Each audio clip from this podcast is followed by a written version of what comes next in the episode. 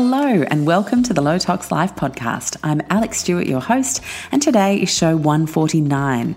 Today, I invite back Anne Foster. You might remember before Christmas, we had a show on textiles with Anne. Anne is the founder of Elkie and Ark. Uh, pretty much one of the most sustainable textiles businesses I've ever come across, actually. And today she's here with her consulting hat on. She has helped uh, through a career as a private equity manager, an investment banker, and an environmental scientist, uh, helping some of the biggest global organizations and corporations with their supply chains, with their carbon emissions, etc she has taken everything that she has learnt through that into her own business, Elkie and Ark, which are, by the way, the most beautiful sheets uh, ever. They're so lovely. All uh, 100% fair trade organic cotton, GOTS certified, the highest certification that exists. And uh, she's uh, really sort of showing us that it can be done whether you're a small business, a big business. And today we're talking about what we can do as individuals in the face of the climate crisis. Some of the simple things and some of the surprising things that really move the needle on reducing carbon emissions and drawing down carbon. We talk about the Project Drawdown, and you have that website in the show notes today. It is fascinating work. For example, we worry so much about what food is on our plate, but often, uh, but actually, if you look at the statistics, food waste trumps what is on our plate by more than 10 times when it comes to emissions. So there's some really interesting stuff that we talk about today. Um, and some some things that you might not have expected. So I hope you enjoy that. And I want to remind you as well that we have Biome as the sponsor, founded by Tracy Bailey in 2003. It is Australia's leading zero waste ethical eco store. And they have the strictest ingredient standards, especially around palm oil, uh, which is fantastic because it is very hard to find uh, the the box ticked both low tox and palm oil free still in today's day and age. Uh, so it's wonderful to have that reassurance. Now, of course, there are a couple of people doing palm oil right. Of course, my beloved Dr. Bronner is one of them, and we've done two shows on that um, to create utmost transparency for you guys. But what Biome focus on is also just in, enabling people to make a lot of their own products through the largest DIY skin, hair, body care, and cleaning product ingredient selection that I've ever come across. Uh, and then, of course, all the other things that you might hope and wish for in the near future, whether it's a water filter some uh, beautiful fashion, some, I don't know, uh, there's so many things on the website. I want you to go have a little dig around. It's vast. New lunch boxes for the kids in stainless steel or glass. It's a huge, huge selection. So head over to Biome, use the, to- the code LOWTOX19, and that'll give you 15% off, not including shipping, of course, or things that are already on sale. But that's a fantastic inroads into being able to trade up on a few items over the month. So enjoy that offer and enjoy my chat with Anne Foster about the climate crisis and what we can do. Hello, Anne. How are you? Hi, Alex. Good. Great to speak to you. It's so good to have you back on the show. Last time we were talking all about textiles. Yep. And uh, your beautiful brand, obviously, that's the most heralded GOTS certified brand in Australia for textiles. Uh, well done. That's Elkie and Ark. Um, yep. Honestly, some of the most beautiful sheets you will ever sleep on. Uh, but tonight we are picking a much bigger part of your brain, which is really the um, body of work that you have done over the past more than a decade now mm-hmm. in the field of uh, sort of, I mean, really environmental science as a wider topic, but some yeah. pretty cool specializations within that. And when I said to you that I was going to Al Gore's climate reality training, you said, hey, you know, I think we should do our second show because we always wanted to do another one yeah we yeah. could barely shut ourselves up the last time we caught up. and um, uh, and you said, I think people just need a lot more hope and practical tools uh, mm. with this whole climate crisis thing that a lot of people are really worried about. We're starting to see some seriously heavy doomsday style articles of 2050 uh, all over the place, and you know that that can that can put us in a position of fear, can't it? But to the point of paralysis instead of action. So I'm really looking forward to this chat tonight because that is not how we are going to leave people thinking at the end of it. Um, but to just start, I would love for you to share with people how you decided to go into environmental science and study mm-hmm. it and um, and then a little bit about how you found yourself specializing over the years yeah um, i think to be honest, it's, it's one of those little, you know how sometimes you have a little flicker of something in your youth, and I honestly think I read some book. It was it was a fantasy book, but it was it had wind farms in it. it had this like utopian world with, with wind farms and things. And I, to this day, I wish I could find that book, but I can't find it. But anyway, I think that set off a little uh, a little spark at a young age. But but effectively, I think I was I was meant to be a lawyer. Um, at one point and a diplomat and um, where I was headed. And I am one of those people who just I like business and I like the way that business has the capability to change things in a way that, that gets away from red tape.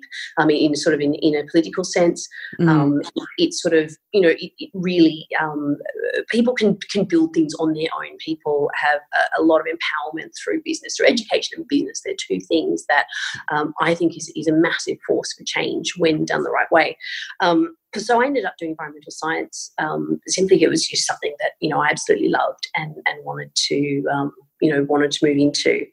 Um, so sort of studied that, and and I think I, I spent um, you know a good amount of my years after that living in, in sort of countries um, where the you know environmental impact was probably a bit more obvious than it is. Um, so particularly in Southeast Asia, um, you know it's a lot more obvious to see the impact that that you know even for the climate is having, that pollution is having, that toxicity is having um, when you're much closer to the environment, when you're living in um, in regions that don't have the disposal systems and the you know the cities that, that we have. Um, I spent my I, sort of went on became a, an uh, investment banker, um, really to see. How, There's a career pivot. I know, I know. Um, really to see how um, big business worked yeah. I knew i knew i wanted to change things. I'm like you can't change things by not pretending that the big companies aren't out there. In fact the best thing you can do is learn how they work from the inside out and go from there. Um, so i did that and then I, I, just knew i wanted to be solely focused on um, climate clean energy the environment um, and uh, that was it. That was the, you know that was where I took my career. Um, decided to, to solely focus on that. On the way, I was I was lucky. I got a you know got to spend a while advising um, you know BHP Billiton on their sort of climate um, climate impact, climate strategy, their emissions, um, sort of forecasting that time thing. That was really interesting. Got to work with companies like Shell that you know, and this was years ago, um, and they were already talking about their their big transition away from um, you know away from fossil fuels and, and to renewables, and this was gosh, this was many years ago. Um, you know, so it's, so it's really interesting seeing a lot of the big companies even then already on the path um, to really fighting, you know, for, for some form of, of change. Now, um, who knows what their motivation was? It doesn't really matter. I'm always of that view that you know, change is change. Mm. if it's for financial gain, then you know what, it's still change. And and that's a big driver of, of, what's changing the world today anyway. So it's it's definitely not something to fight.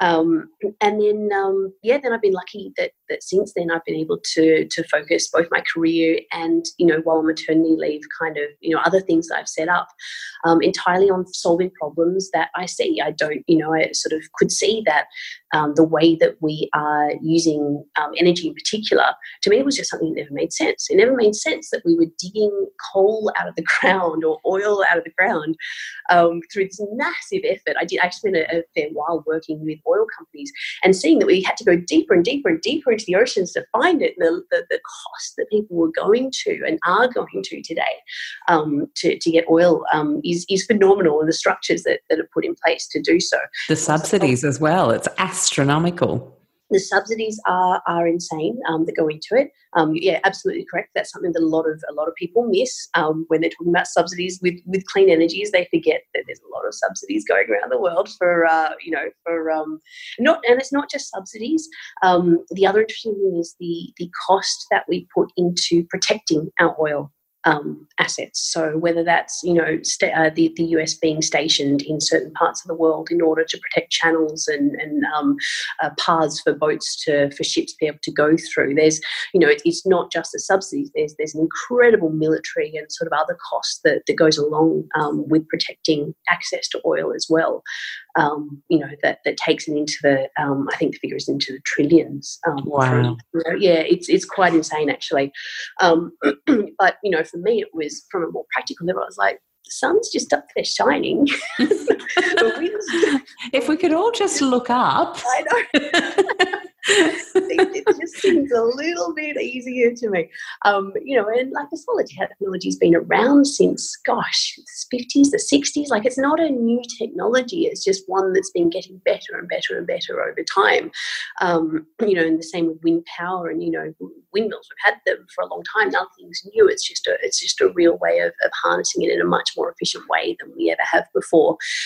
Um, so, so yeah, that was, that was really how I got into it. I'm just one of those people who um, you know whether it's an environmental issue whether it's an ethical issue um, I, I like the power that business has to change things and that's always been my focus um, mm. is to say mm. right, let's let's help big big business change let's let's help small business change um, but let's run business in in a very different way and i think what we're seeing currently in the world is that historically we've had this focus on um, annual returns for businesses as, mm. as you know your your duty as a business is to return annually to shareholders i mean particularly for a listed business well it's and, the metric of success isn't it yeah yeah mm. that's right um, and now what we're really seeing is this this um, more inclusive definition of what is my duty as a CEO, what is my duty as anyone in a business or as a director or anything else.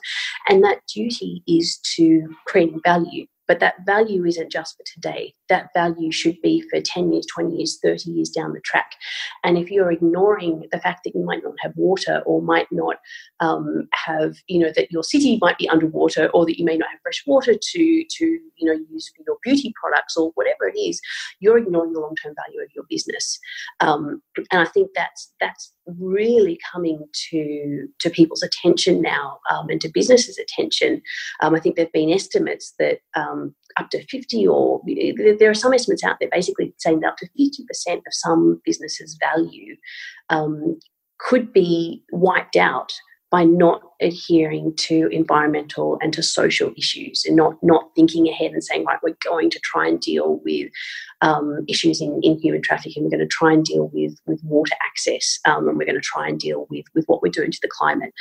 Um, it is and so you know it's it's it's a big issue and, and now we're looking far beyond a year. And um, everyone has to start saying right we've got to we've got to build things that are, are going to be valuable in 20 years in 10 years time um, not just not just for this year. So um, I'm, you know, it's, it's a really exciting shift that's that's going on um, in you know in the business world currently. Um, and then even more than that, it's a really exciting shift that's going on with with every you know with with people um, everyday people, the people who build those businesses, um, and the people who you know build the world that um, you know that, that operates um, around them and that's that's what i'm really excited about now is um, you know after having been in this industry for 10 more. Years a long time um, you know suddenly seeing um, you know it's not just not just i don't know bmw that's excited about it but it's everyday people who are sitting there saying hey i'm i don't like this. I don't want this to continue. I, I want something to change. Um, and for me it's a case of every time i hear that i'm like you know you can. And that's that's the biggest thing for me as I, I hear I hear people getting to this point where they're stuck and they're like oh, I want to do something to help climate. I want I don't want my kids to inherit the mess that we've made. Um, I want to change something. But beyond voting, um, I don't know what to do. Mm. That's that's where I see a lot of people getting stuck. It's so true, isn't it? And I, I feel like uh, a place that a lot of people get stuck. And I'm always, you know, we have a large community now, and as the Sherpa of that community, yeah. I'm always thinking, okay, what's the next step for the people who've been at this for a while? Because mm. sure, we're always going to get people who are for the very first day starting to ask questions, which is yeah. awesome. Shout out if that's you listening today. I uh, hope you're not too terrified. Please don't be. Stick around. Um, but the people who've been at it for a while, who've gathered all their information, who've made so many daily habit changes mm. are still constantly looking for their next big stage of growth in this journey yeah. Yeah. Um, in terms of personal growth and contribution to uh, the world around us. So, to the people who let's let's have, I'd love to see how you'll answer this one. Yep. people who have their keep cup, they've got their metallic straw, they've got their produce bags, they've yep. changed their personal care, their cleaning products, they're eating as much organic food as possible and when it's not at least they're focusing on fresh produce as the majority of their diet yep. all of the good things have happened in their shopping basket yeah. Where to next for us to feel empowered? Yeah.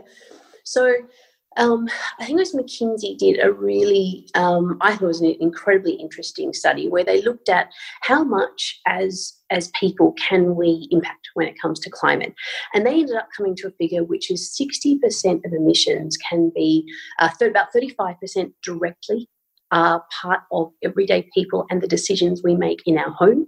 Um, so that's about uh, it's, it's incredible, right? Like we, we always think, oh, it's a government, and yes, government plays a massive role, and the more government can do, the better. But um, that shouldn't mean you know we we should feel any less empowered because you know sitting there and looking at that, so thirty five percent of emissions they estimated can be something that we can um, that we can can can can you know can influence, and that's by changing the types of cars we drive, um, changing the, the the energy plans in our homes, changing the the electricity, sorry, the uh, the air conditioning or the, the, way we build our homes, um, and then they found another twenty five percent, which they didn't class as direct influence. I I think you would you and I would class as direct influence, but that's in our consumption choices, mm-hmm. what we choose to eat, how we choose to eat, where we choose to buy from, those kinds of things. So added together, it gets to so they were basically saying that 60% is effectively um, directly or almost directly under the control of normal people. Mm. And, you know, collectively, if we change a lot of our habits, um, that's that's the massive thing. They even put a, a, number to it, and they said, and it would cost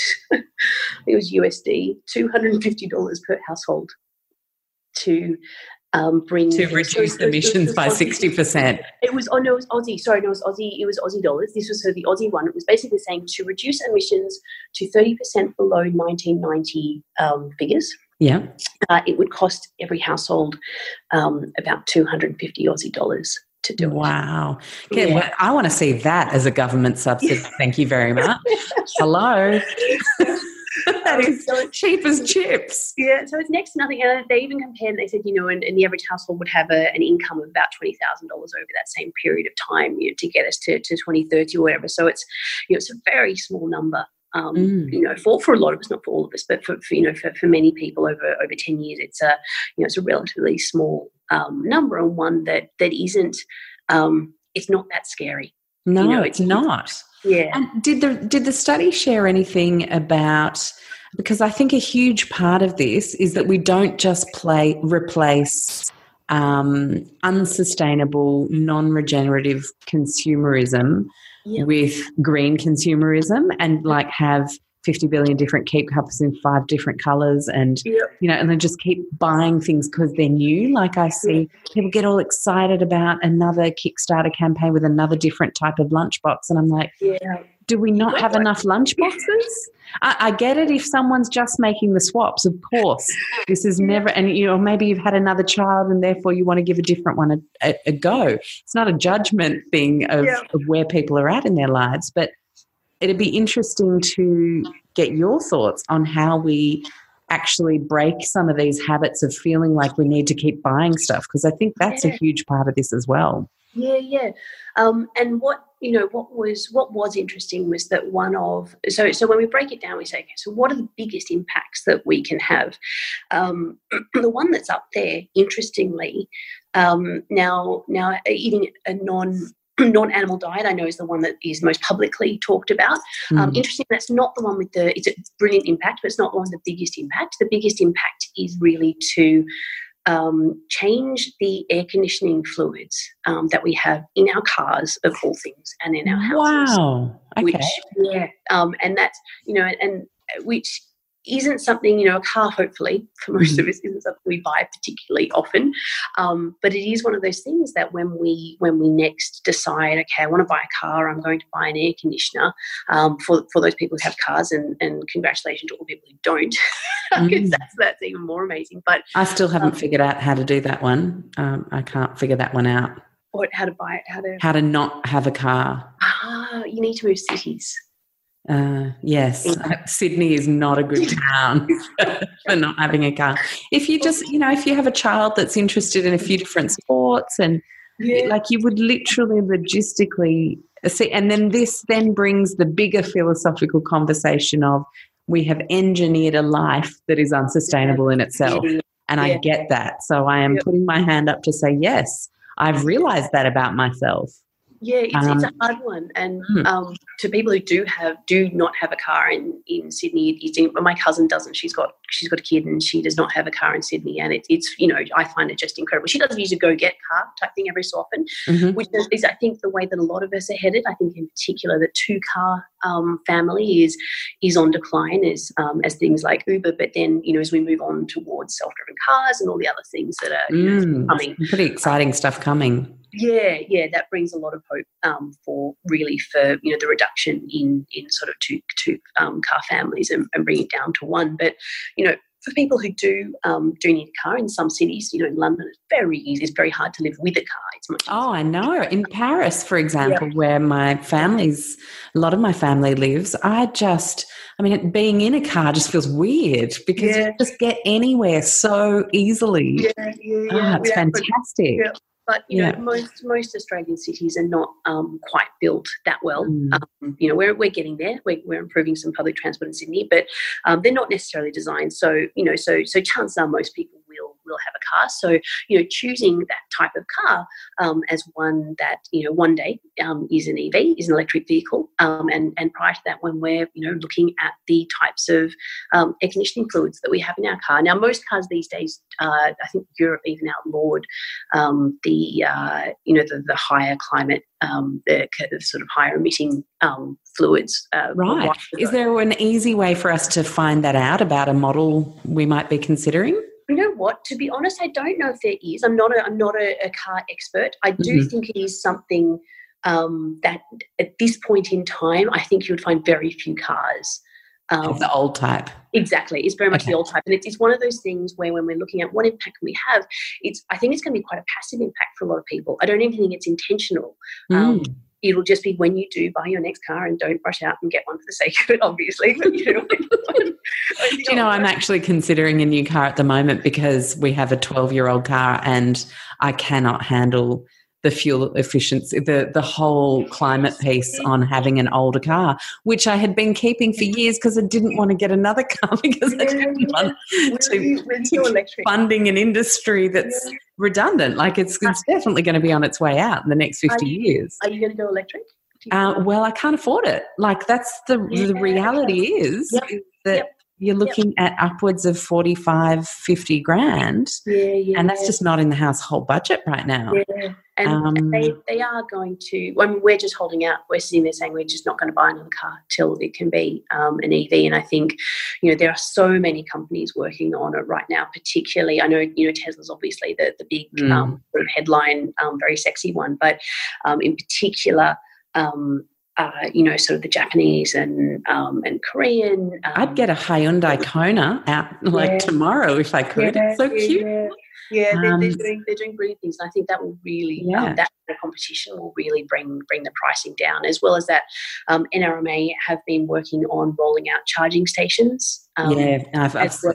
seen that. That's great, isn't it? Yeah, and I think you know I feel like it, it, it is that situation where it sucks to be a pioneer. There will be a few thousand fantastic souls out there who will have the budget, who will yeah. kickstart the EV industry yeah. and start to create an economy of scale so that the rest of us can get one, which would be great. Shout out to you guys who've got one already. Yeah. Um, and my transition, because we do a lot of visiting um, down in the Southern Highlands and um, as I was talking about my highly unsustainable extracurricular loving child. so I had to drive him all around Sydney.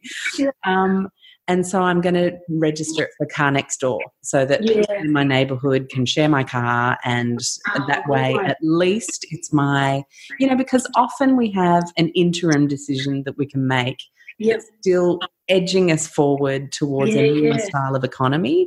And yeah. I feel like, okay, that's going to be it for me. I'll get the very good fuel efficient car and share it with the neighborhood and see what happens. That's amazing. Mm. I didn't I didn't realize that was how um how it worked. I thought it was just a car sharing. I didn't realize you could register your own car to do it. That's brilliant. Yeah, absolutely. So car next door is your car becomes offered up on your local grid and people can book your car and they set you up with a keyless entry and codes and all sorts of things and you basically get paid to have your car shared with your neighborhood. That's such a great go.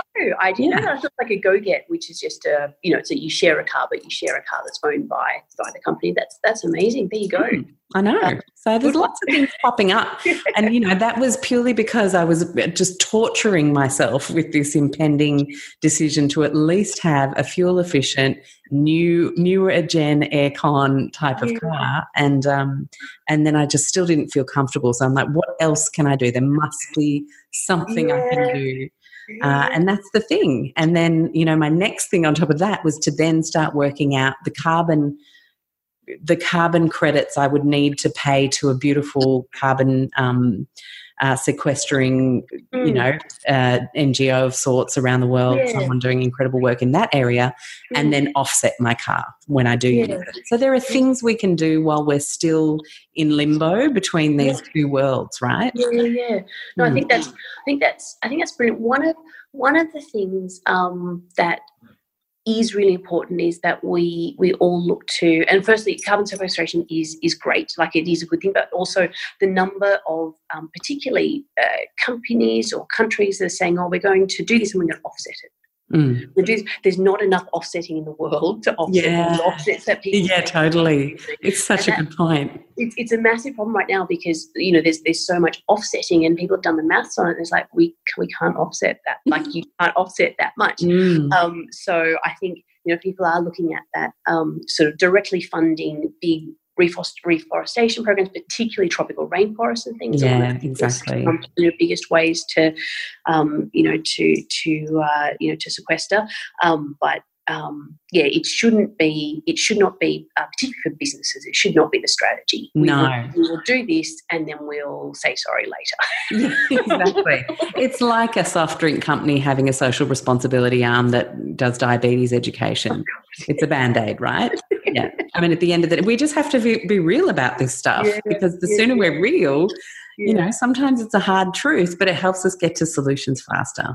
Yeah, yeah, and real solutions, um, mm. which, you know, which is important. Um, but I just sort of going so so on the. So sorry, air conditioning. I, am bringing us back to air conditioning. Yeah, yeah. So we talked about the car one, and if you're getting a new car, it yep. tends to be that new form anyway. Yep. So that's a great big win. Yep. And what same, about home air conditioning? The same should be happening with your your home aircon because it was again Europe that led the way and started getting rid of um, a lot of these. Um, uh, you know, sort of higher emitting um, sort of chemicals in in the air conditioners, and they they've started to phase that out a while ago. Um, so you should find that most new ones, but it, it's worth just just something, just do a little bit of research for anyone who's buying one. Do a little bit of research into it, look into it, um, and you know, and, and just try and, and and choose one if you are going to you know install air conditioning at all. Um, a lot of Australian homes don't really have it, do we? We live without it, but mm. people are, um, you know, just just be aware of that. That's a you know, it's a massive step that people people can take. Um, and um, interestingly, you know, and when you're saying, "Oh, what can people do to to stop, um, you know, to stop buying things?" When you're talking about the keep cups, yeah. and, and other things, um, I find that an interesting one because it is it is so easy to, you know, it's like eating chocolate, isn't it? Shopping, like it's easy to do, particularly when, um, you know, what I find I find that when I go on maternity leave, I start spending because I'm not working all day. Like I'm just sitting there, just, mm-hmm. and I like my husband's like, "What is going on?" I'm like, "Wow, it's crazy how we're idle, how easy it is to just sort of say, oh, just, you know, buy." And when you know when you when so, do you think that that's down to not enough of a sense of purpose in one's day?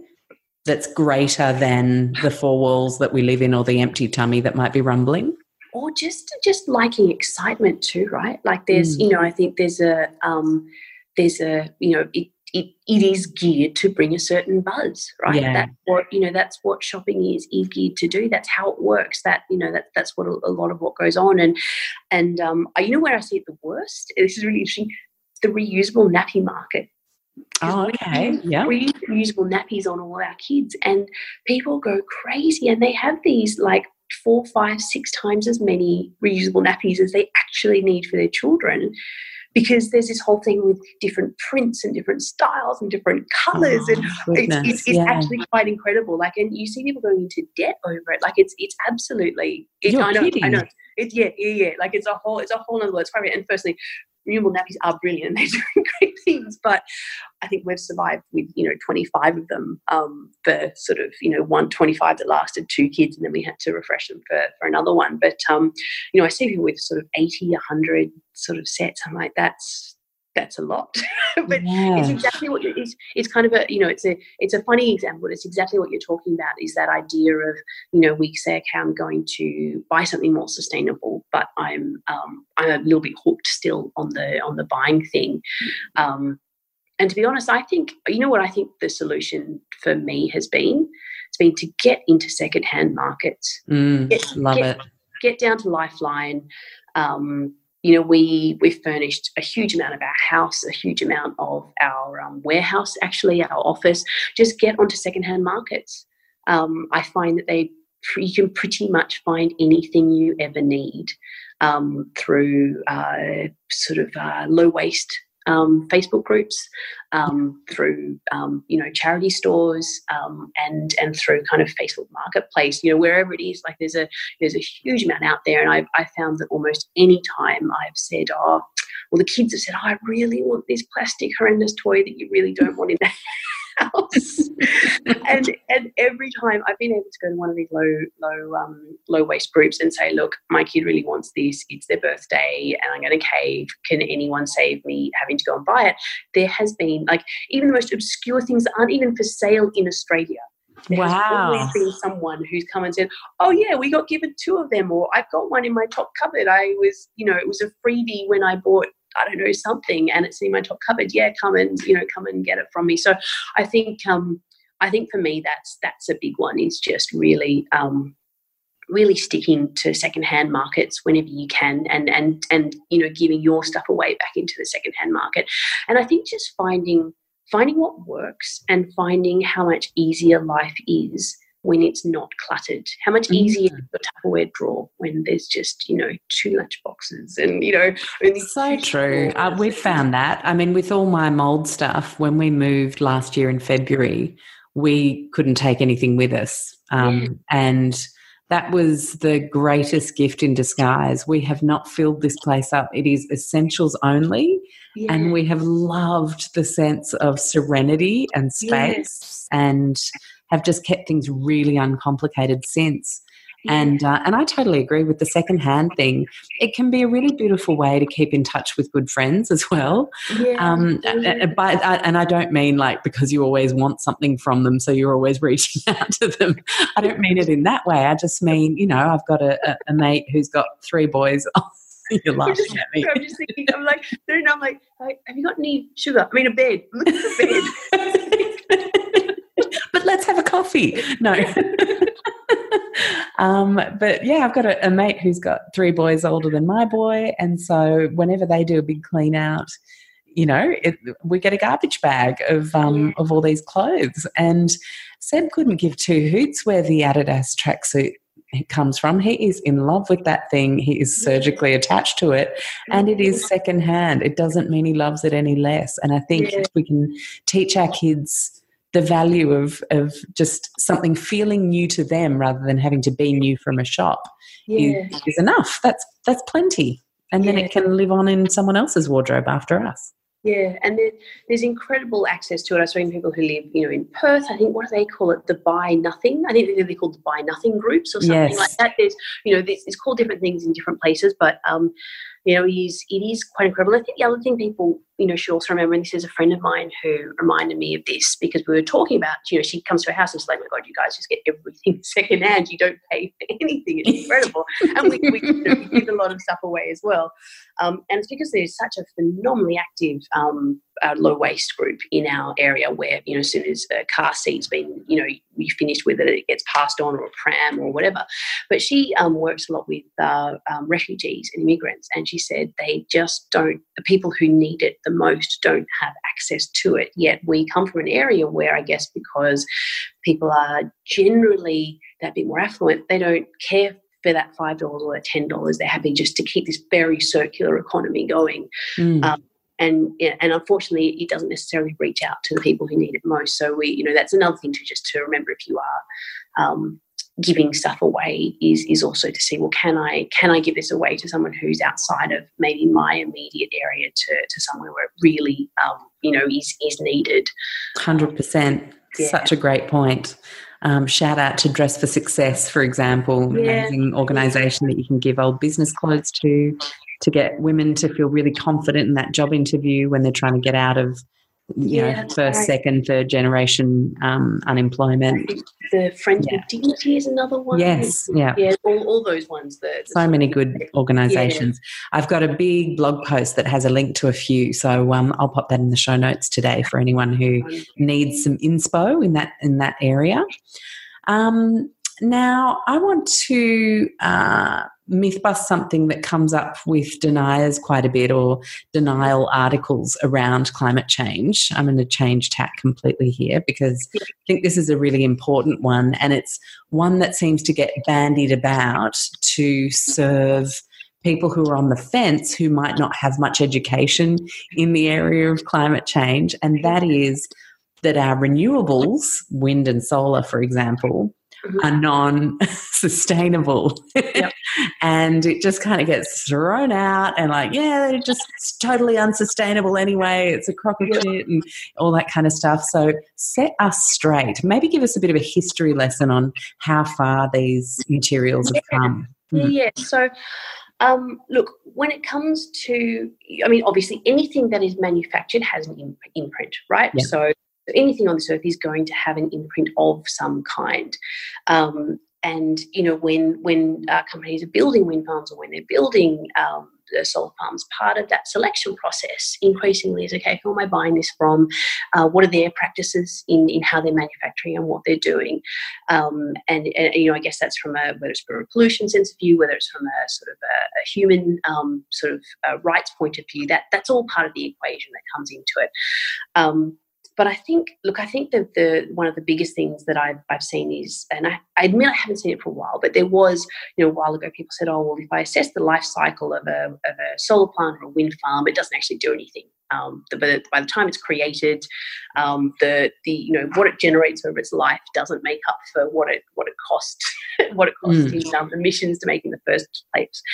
And I think what people you know miss is over 20, 30 years, probably 20 years that it's, it's really um, been uh, sort of the efficiencies of, of these um, installations and, and, this infrastructure has increased quite so much. But um, what's been happening over this period of time is that we have seen, um, gosh, I can't, I can't think of the scale, but the, this, the physical scale of what was needed to, to generate a level of electricity has gone down I don't know. It's like it's it's it's a huge. I can't it's put a number huge, to it, but isn't it? I remember yeah. Al uh, Gore talking about it in his presentation.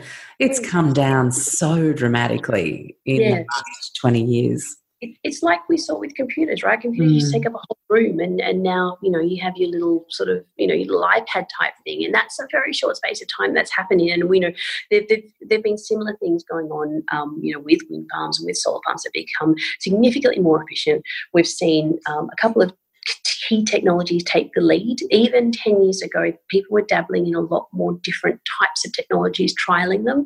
Um, and what's happened over the last five, six, seven years is we've really seen, um, you know, a sort of a, a more firm um, part of, of, solar take over, and, and the same with wind. So people are making the same thing over and over again. They're making it much more efficient.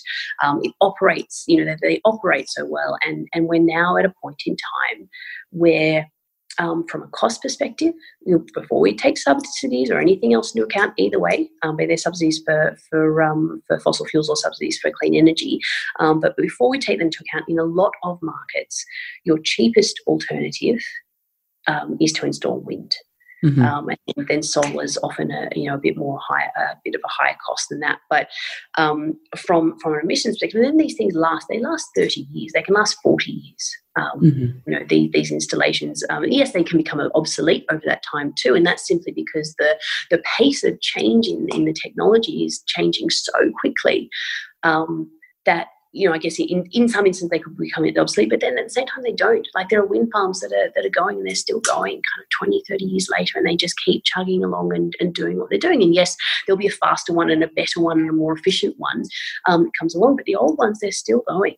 Um, mm-hmm. And then at some point you repower it, you you know you you know you and, you and you keep it, you extend the life as much as you can. So um, I think you know, and, and people also forget the alternative are, are coal stations, and our coal stations um, or nuclear stations for that matter, um, they're dying, right? The, the coal stations, they don't operate their whole life at the same capacity. They can't ramp up and ramp down the way that they used to be able to.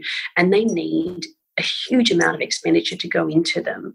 Um, obviously, you know, not not necessarily the newer ones, but particularly in Australia, the aging ones um, that companies are talking about you know they're going to shut them down.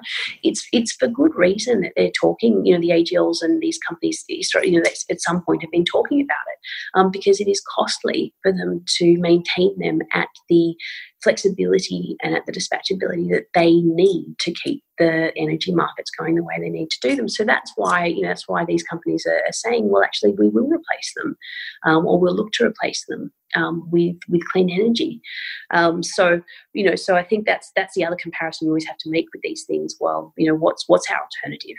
Um, and you know, yes, you can always say that there will be an impact with building a wind farm. It is, you know, it's metal, it's it's wiring, it's you know, it's all these mm. things. We dig them out of the ground. They they are manufactured somewhere. Um, but overall, um, the impact is is is so much less. Um, and in particular, when you you think about the life cycle of of coal, and it's not just your plant, it's the inputs. It's mm. the constant need for more inputs and more inputs to go into it, um, you know, to fuel it. Whereas once you've got, you know, solar or wind, it's just there hanging around. Mm. and it just requires technicians and upkeep and yeah. modernization over time. Yeah. And is, I mean, almost nothing for, for solar in particular. Um, you know, you can have a, depending on where you are in the world and how dusty it is or how, you know, whatever, but you can have a solar plant that, that requires, um, you know, very little to be fair um, in the scheme of things. Mm. To, to, keep it running. Uh, so, with this is this brings up another denial argument: jobs. Mm. Um, uh, so, so just from what you've said there, someone could just extract that one tiny thing out of context and say yeah. it's going to get rid of all of our jobs as well. Yeah. What do you say to that? Yeah, so jobs is a real consideration, right? So mm. if you are if you are looking at trying to build up you know, if, if, if you're in the job of building wind farms and solar farms, you're also in the job of building up economies. You are not mm. looking to to break economies. You're looking to build them up, and a massive part of that is keeping jobs for people. Now, in the US, we've seen that um, clean energy has been the fastest growing industry in the US and growing the the most number of jobs.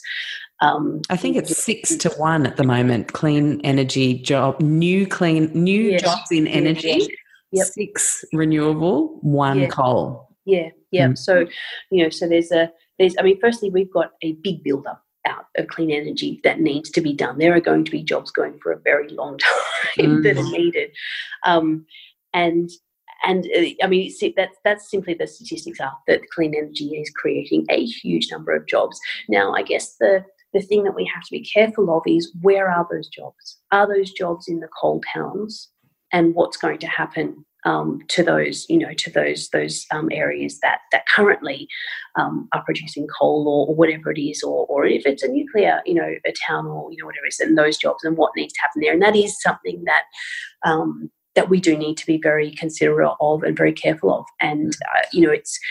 It, we are go- the reality is we are going to see a lot of industries that are going to be shut down, change significantly over the next 10, 20 years of our life. Anyone who's got a career now has got to face the reality there's going to be um, machine learning and artificial intelligence that comes in. There's going to be um, robotics that comes in and takes over, you know, you know, sort of changes a lot of, of how industry works right now. And so it doesn't matter whether you're a lawyer or whether you work in a coal plant or whether you're an investment banker or whether you're an accountant or whether you're a doctor, there are going to be changes um, that are going on and there are going to be jobs that go.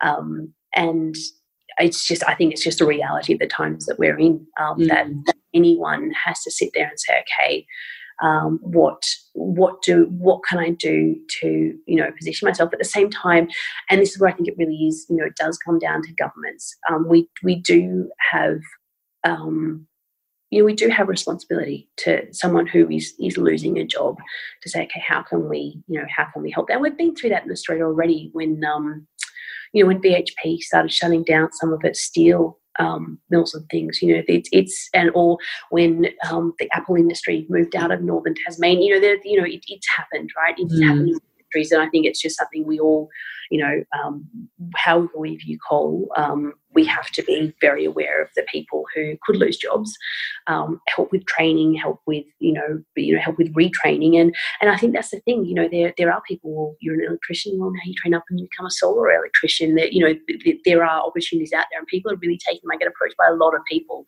Um, who have been trained in one industry and they're saying, Oh, but I want to get into solar. How do I do it? Um, and so I kind of talk them through, okay, well, here are some things you can do. Here's some training you can do. Here are some ways that you can get into the renewable industry because it is hiring. you know, it is hiring. Of, well, yeah. we have a massive renewables engineer shortage, technician shortage in this country.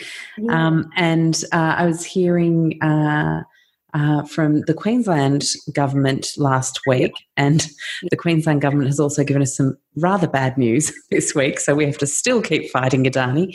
But um, one of the good news stories out of the Queensland government is making TAFE free for 18 to 24 year olds to encourage a boom in technicians and engineers in renewables of all things. So, you know, there are good news stories that we're not sharing enough, I think. Yeah. And um, I think we have to remember that whether it's the big guys of industry or the government, we've got to find the good news stories as well so that we can yeah. congratulate them because at the end of the day energetically it's a bit like patting a dog for doing the right thing and yeah. then they want to do more of the right thing yeah. um, i really do believe it i mean we see it with all of the rallying we do to cosmetic industry to unilever is now going to be disclosing what is under their word fragrance in their products. Oh, you know wow. some, some, really big things That's that happen because mm. because people because people ask for it. And i think in, in this case i think that's a really important one to mention. Exciting. Yeah yeah. And it's um look, it, it is something that, that people can be aware of and it's something they can do something about. But on, on the whole, yes, um, the clean energy industry is massively growing jobs. Um, and then, like any transition, we have to, you know, um, help provide the, the, the training, the resources, and for the, for the people who are learning, and, and help the people who um, may have to, you know, over time leave their industries, transition to, to something else. Mm. yeah, big one. And so, in terms of uh, what we can do, I think another thing that's really exciting that's starting to become more and more thought about, uh, simply because so many of us have done a lot on the personal level. Yeah. Uh, and I'm so encouraged to know that we should keep fighting the fight on the education front to get more people to do that. With 60% of emissions being able to be cut by regular grassroots yeah, uh, collective. Yeah. I think that's so exciting. That's my yeah. favorite new fact of the week.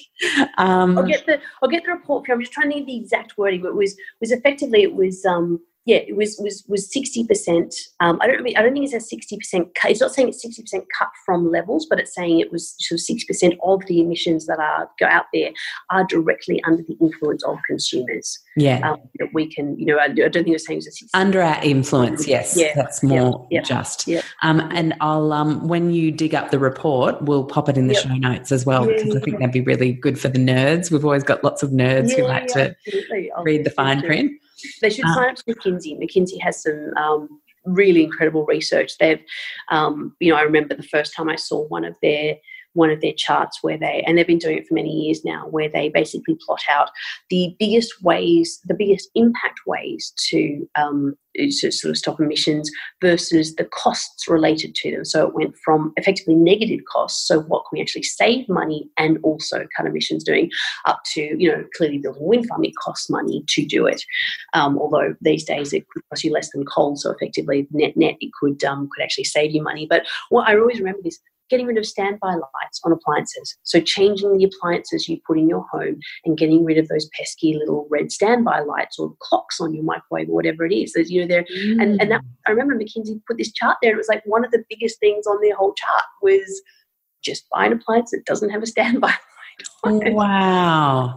I mean, you know, where's that in our school education? Like, I feel like that's a life skill to know that little fact. But if you bought, you know, if you bought, um, like I remember we bought our latest uh, washing machine, and when it turns off, it shuts down. Like it properly, fully shuts down. There's no clock. There's no little light. There's no anything. It's off. It doesn't sing you a song. oh no, it does. It does. farewell. It does. It does. Annoying farewell. Um, and then you know, then, then four or five minutes later, it's gone. So yeah. you know, it's these these these facts are out there, and you know, and and the companies are changing, which I find really interesting. I didn't even know that was going to happen, and I'm like, oh look, there you go, no standby light, no clock, no nothing. It's all you know, um, and it's little, you know, those little changes. We think they're so tiny, but they they genuinely add up. Um, one of the other massive impacts that people can have, which I think you will love.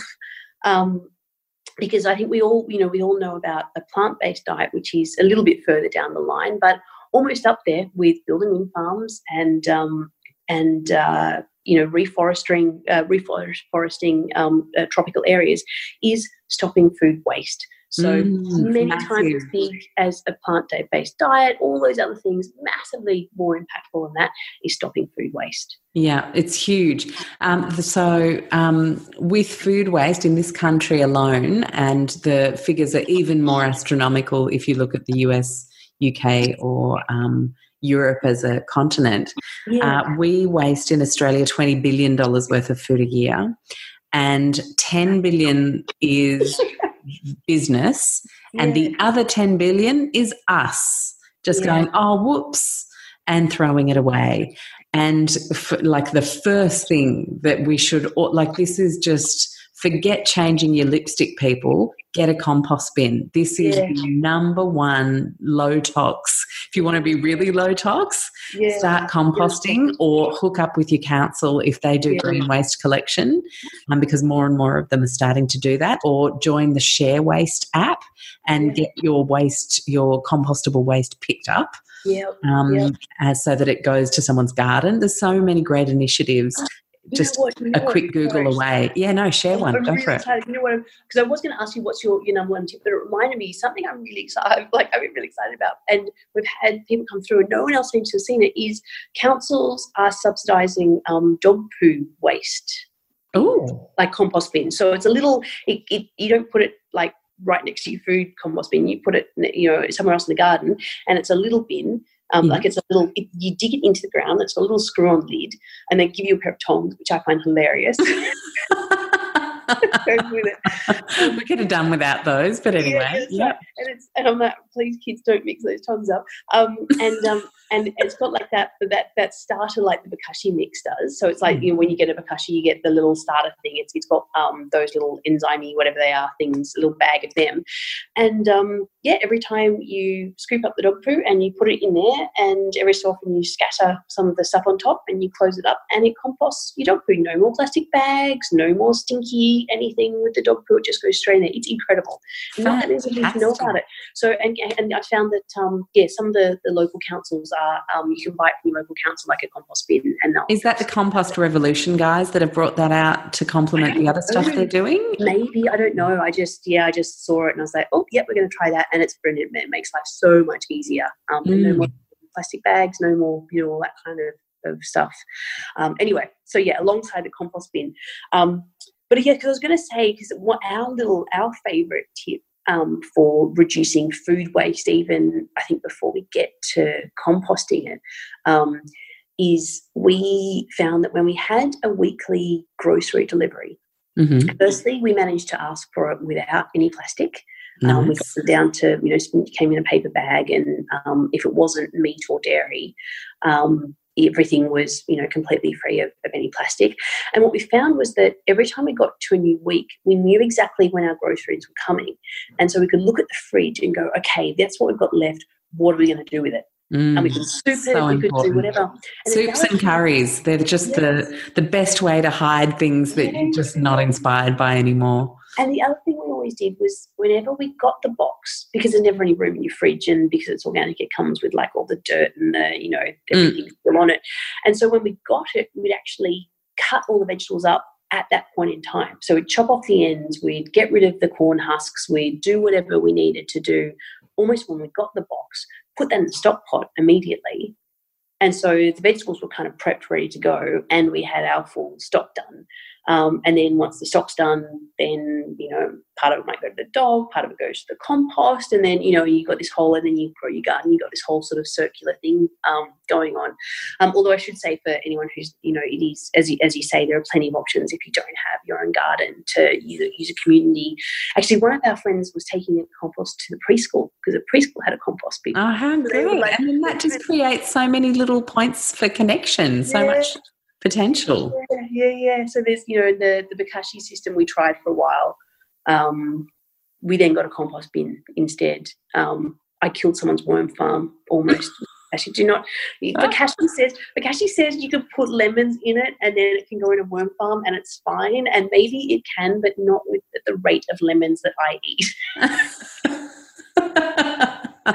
yeah, I think that you have to tread pretty lightly on the lemon yeah. front. Yeah. Yeah. yeah. From so any anyone, from any composting workshop I've I been to know, anyway. No, so if anyone reads it on the side of the Bokashi bin saying you can take the lemons and put them in a worm farm, don't. Okay. Good tip. Good tip. Um, yeah, food waste is huge, and I was a part of a food waste think tank with um, uh, Oz Harvest a couple of weeks ago. Just a few of us mm. got together to see how we could really really uh, effectively put a dent in that 10 billion on the consumer front. And yeah. all of the stuff we're talking about is quite X gen parent, maybe Y Gen as well. Mm. Um, but it was interesting to learn about some of the millennial or, you know, 20 something pain points around food waste. Um, you don't want to look daggy. You know, there's there's a whole bunch of stuff that seriously one of the because I remember when I was at uni, it was like people were doing um, dumpster diving practically. Um, well, I think you were hanging with a different crew of friends. I, you were with the cool greenies, but the average person is saying, I don't want to look like the stingy one who takes yeah. the leftover food at our um, local, you know, Thai get together. And um, there's the doggy there's, bag. They don't want the doggy bag. Yeah, and you've got to, but you've got to look at those um, you know social constraints and yeah. help people get around them. Because that's how you know you can't we don't want to judge that that's happening. We want to yeah. go right that's where you're at. And how could we make this a cool thing for you to do?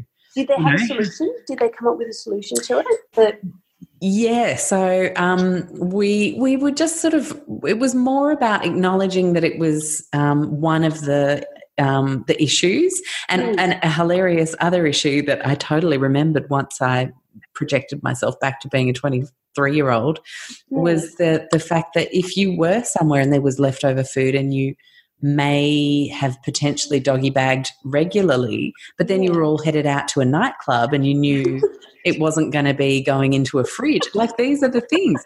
So there's you know it's about teaching people to only order what they need have a better conversation yeah. with the waiter and make sure that there's not going to be leftovers and yeah. a whole bunch of things came up um, and some pretty cool initiatives that got tabled um, in the form of apps and calculators and um, ding ding ding kind of rewards points yeah. by reaching certain levels and all sorts of fun stuff. Oh wow. Yeah so but it's a huge one. I totally agree. We really um we really don't link those two issues as as um as having a relationship to each other, food waste mm. and climate crisis, and they absolutely 100% do. Yeah, mm. and I think it look it brings a lot of hope to people because I know I you know I know that everyone everyone hears that you know if you stop eating all meat and, and you become vegan, um, and I know that 2040 had some interesting things. The, the, film 2040 had some interesting things to say on on actually um, certain types of, of cattle farming. oh, absolutely! I've had many regenerative farming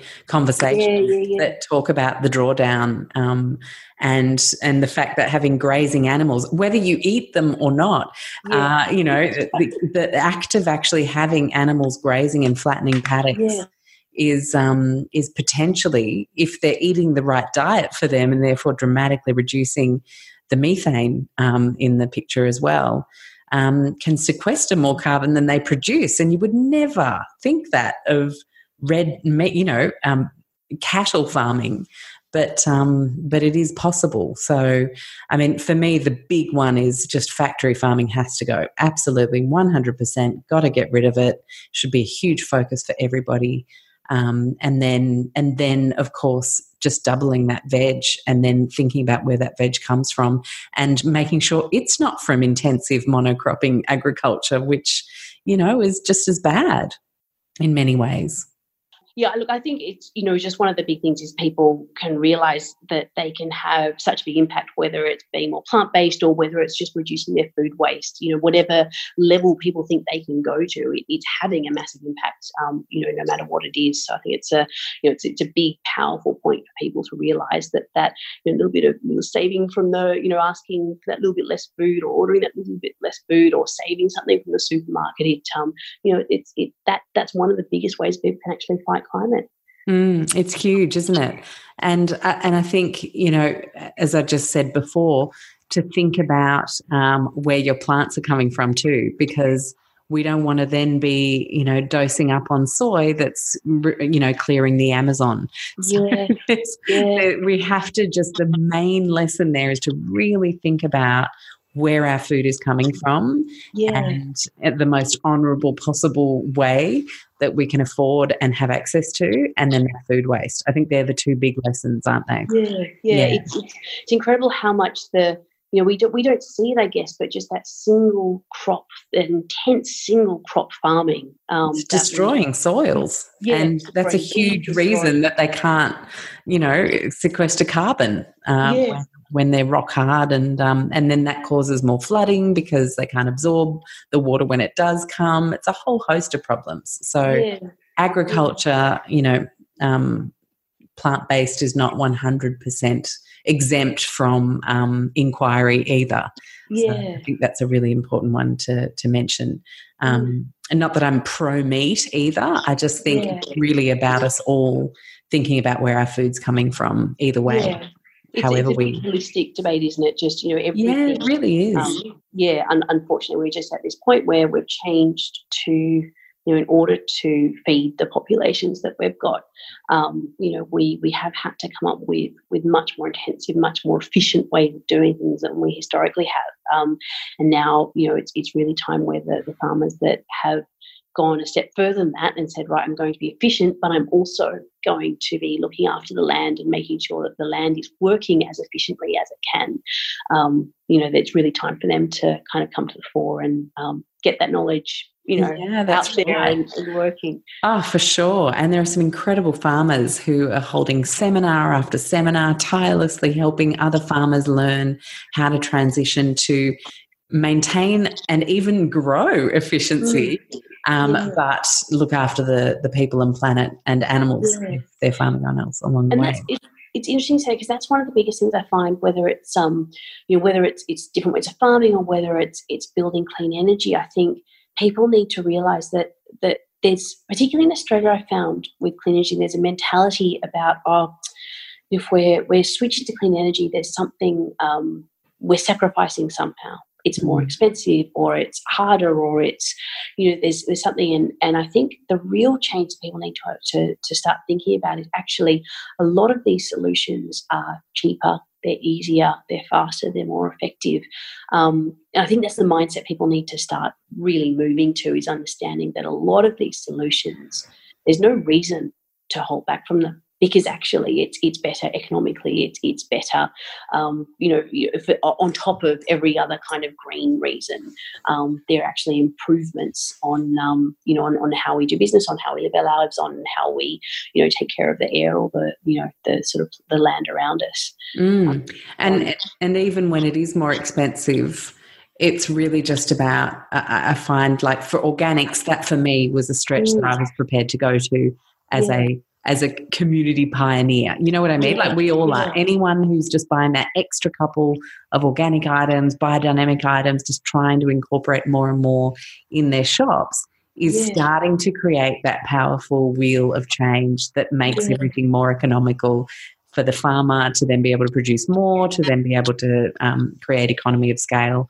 to then allow more people from diverse um, budgets to be able to jump on board. And it'll be the same with the cars, it'll be the same. So it really is just about everyone be, having that honest conversation with themselves about how much they want to um, impact and yeah. then realistically how much they can and then just doing what you can yeah um, and i like i look at you know and i also think um, like I, I, you know I often hear that people sort of saying oh well, I can't I can't afford this or particularly you know coming from in sort of a you know organic and a fair trade, te- textiles people are saying oh, I can't afford it and I always think you know what?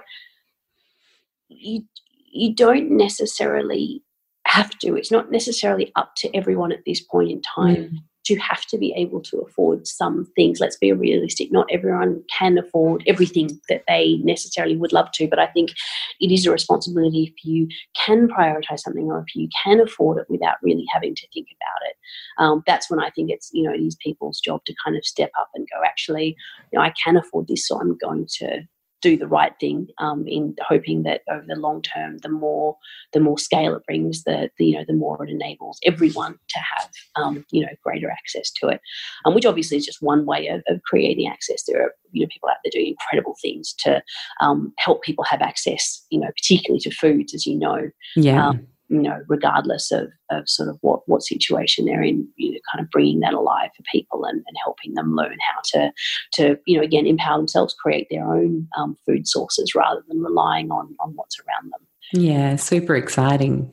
Mm. Um, and I guess the last thing I wanted to talk about uh, tonight is um, banking and superannuation because there are some pretty exciting new products, new businesses, new banks, all sorts being offered up to us these days. Um, yeah. And and it feels like this for people who have really um, bedded down their day day to day stuff. Yeah. Feels like this is an exciting new frontier that we can then continue to make a difference with.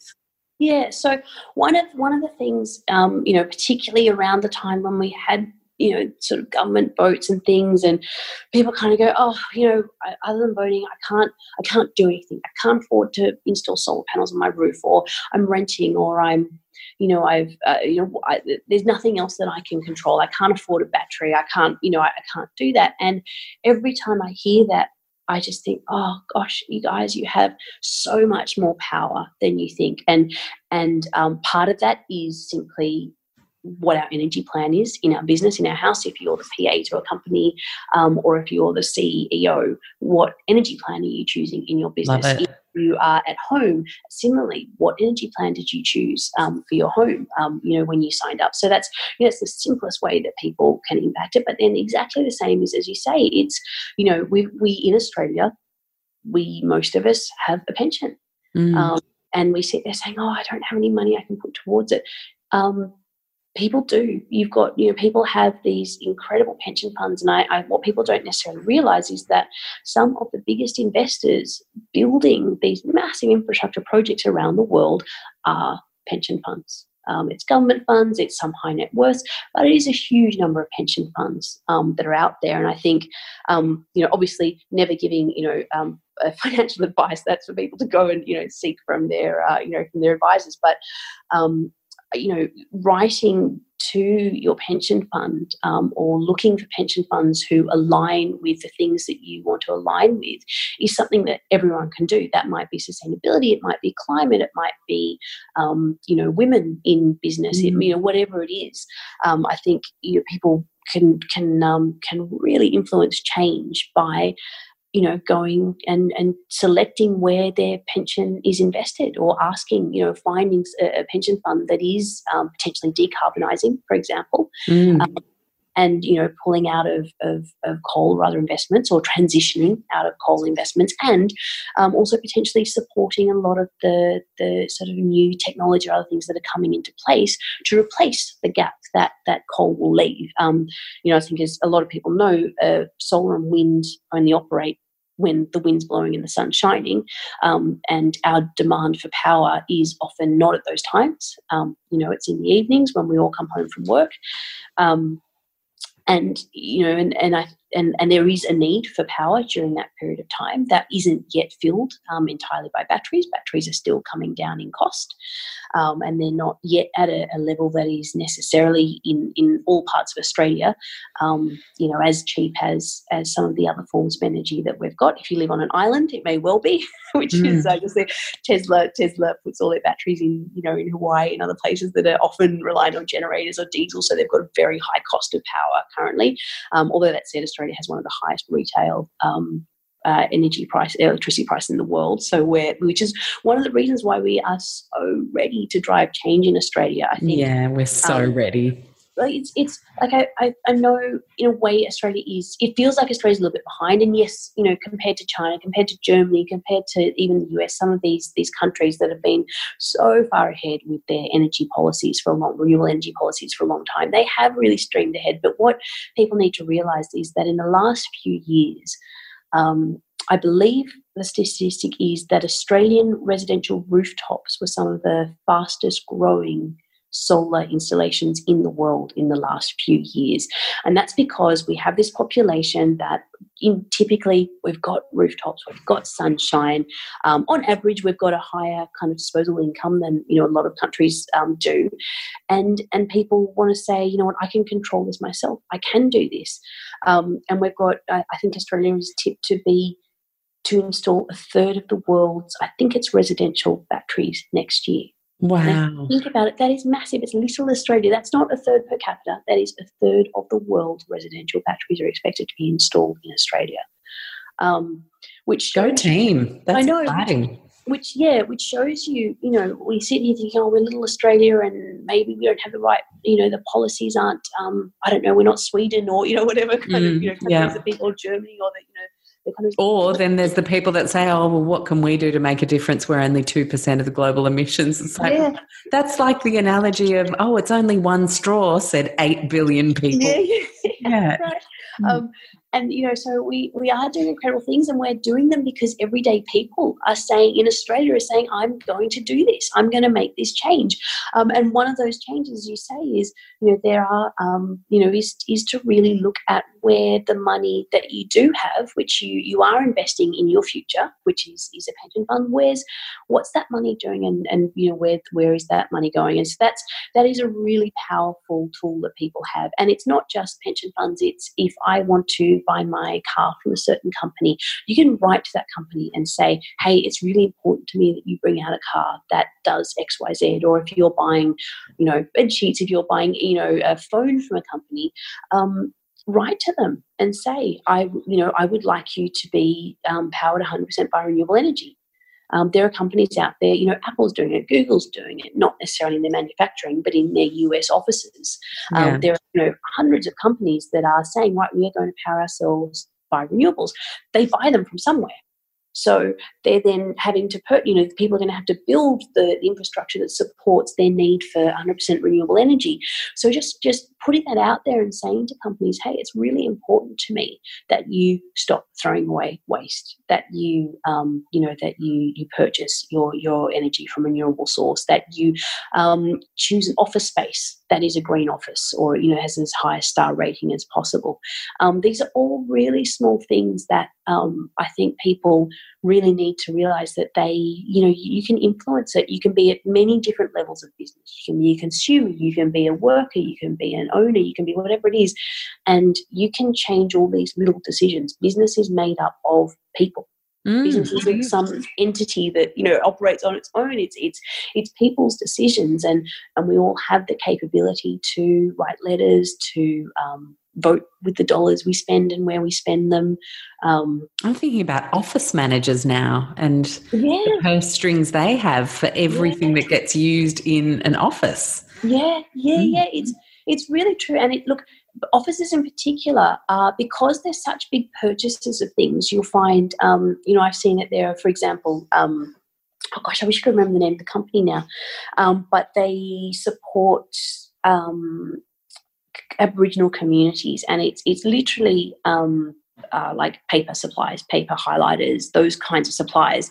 Um, but you know that's their focus. And and it worked well because businesses want to be seen to be doing the right thing. More and mm. more so they're having to report on what they're doing to fight climate change to um, fight human rights issues to you know to, to be more sustainable.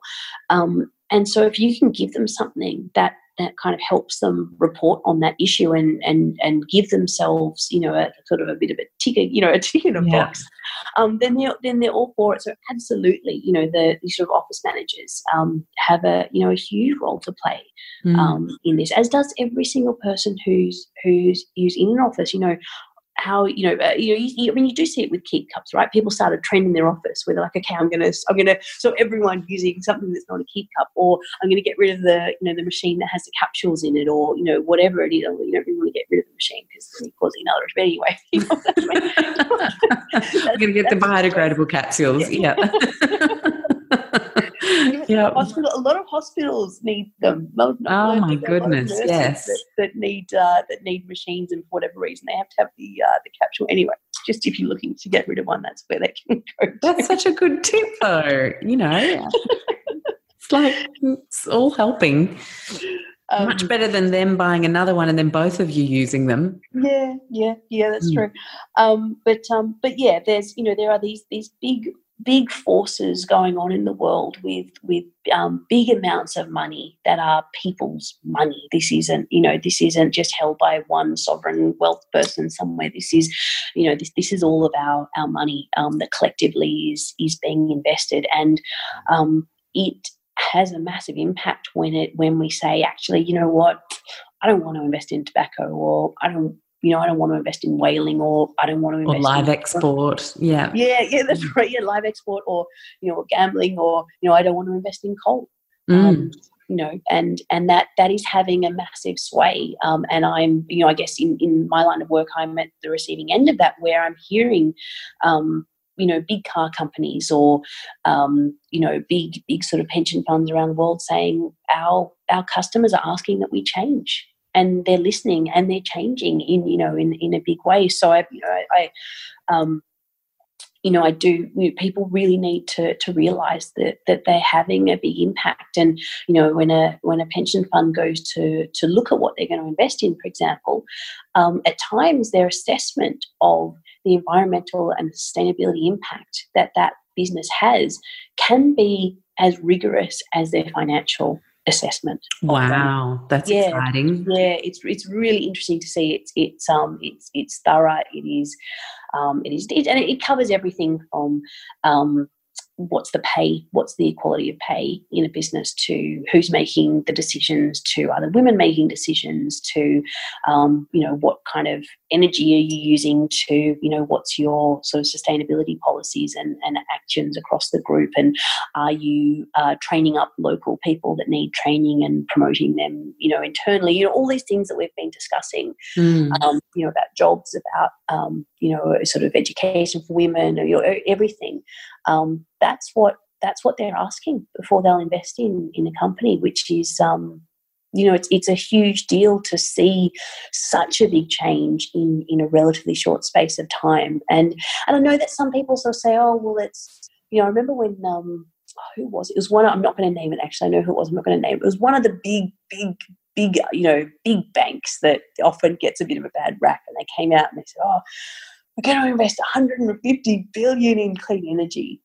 And um, and I saw all these comments online where people were saying, "Oh, how dare they? They're just doing it for the money. Their heart's not in it." I'm like, absolutely doing it for the money. that's brilliant because if they're doing it for the money, that means things have really changed. That yeah. means that's a whole new driving force where it's not about being green and it's not about thinking it's a nice thing to do. It is the only thing to do. It's the you know in the sort of the was it was it Ford the the classic quote of the. Uh, you know, people, whether you think you can or you think you can't, either way you're right. No, no, the one about uh, people uh, wishing for horses and carts. oh, yes. Yeah. yeah. exactly. Yeah. yeah. And, you know, and there, there's a bit of that going on right now where, where a lot of the time I hear people discussing things and I'm, and I think, you know, that is, that's the horse and cart now. And mm. people need to realize that it's, it's not it's not the way the future is going to be. So yeah, you can't just make the horses and the carts faster. Yeah, yeah, you got to change and, what we're doing. And, and, there's no point in clinging to them mm. um, because there's there's something very different, um, you know, that that is coming and it's coming quickly. Um, and the you know, I deal a lot in, in I guess the technology side of it as well, and the technology that's coming along to support these changes um, that are going on in the world to to help us trade our energy more efficiently, to use it more efficiently. To um, I find it really exciting the things that are going on, like to uh, to change how and when we use um, electricity. There's a, a, a, it was a famous. Uh, famous situation where there was a uh, an energy company that would literally text people to say, "Oh, we're about to hit peak time. Do you mind just turning off your manufacturing facility? You can all go down to the pub and we'll we'll pay you just to shut down so you stop using as much electricity. And that that's on a big scale. Um, wow! But but you know that that type of thing that was you know done by literally SMS or phone call. Um, but that that type of thing can all be automated, and and we're going we're heading to a point where our, our homes are set up so that our washing machines turn on when we've got excess you know solar. Where we're looking ahead and saying, okay, the weather's doing this tomorrow, therefore I'll do all my washing tomorrow. Exactly, exactly. Or the weather's going to be cloudy, therefore, you know, I'm not going to charge my, I'm not going to sell any of my electricity. I'm going to keep it so I can charge my car up tomorrow. Our cars become effectively batteries that are transporting kind of energy around the place. It's, you know, it's incredibly exciting um, what is available now already um, for you know for, for a very different kind of usage of um, usage of energy. I it was it was actually my cousin who doesn't have a car, and I said uh, she she said to her, "Oh, can you um can you send a message to my daughter when she had a, her first daughter?" And she said, "Oh, can you set, write her a letter for her future?" And it was a bit tongue in cheek because she would never use a dryer in her life never mm. ever use a dryer. And so I wrote in a letter to her and I said, when you grow up, it's going to be okay to use the dryer. um, because, because, you know it's going to be a completely different energy future where you know it's it's not wasting energy because it's it's stuff that that's already there but um yeah anyway that, that you know i just i think it's it's incredibly exciting but what is um is more exciting is is the the means that everyday people have to create this change, whether it's stopping food waste, whether it's it's re, you know supporting tropical reforestation, whether it's eating a plant-based diet, whether it's flying one one you know less flight in a year, um, whether it's not having a car at all, whether it's you know moving to an electric vehicle, or, or whether it's um, you know looking at at I guess you know do you have roof space, do you have an energy plan, do you have a pension fund, and what what can you actively do with it, or what can you ask your school or your place of work to do um, that that's different. And I think you know I really want people to see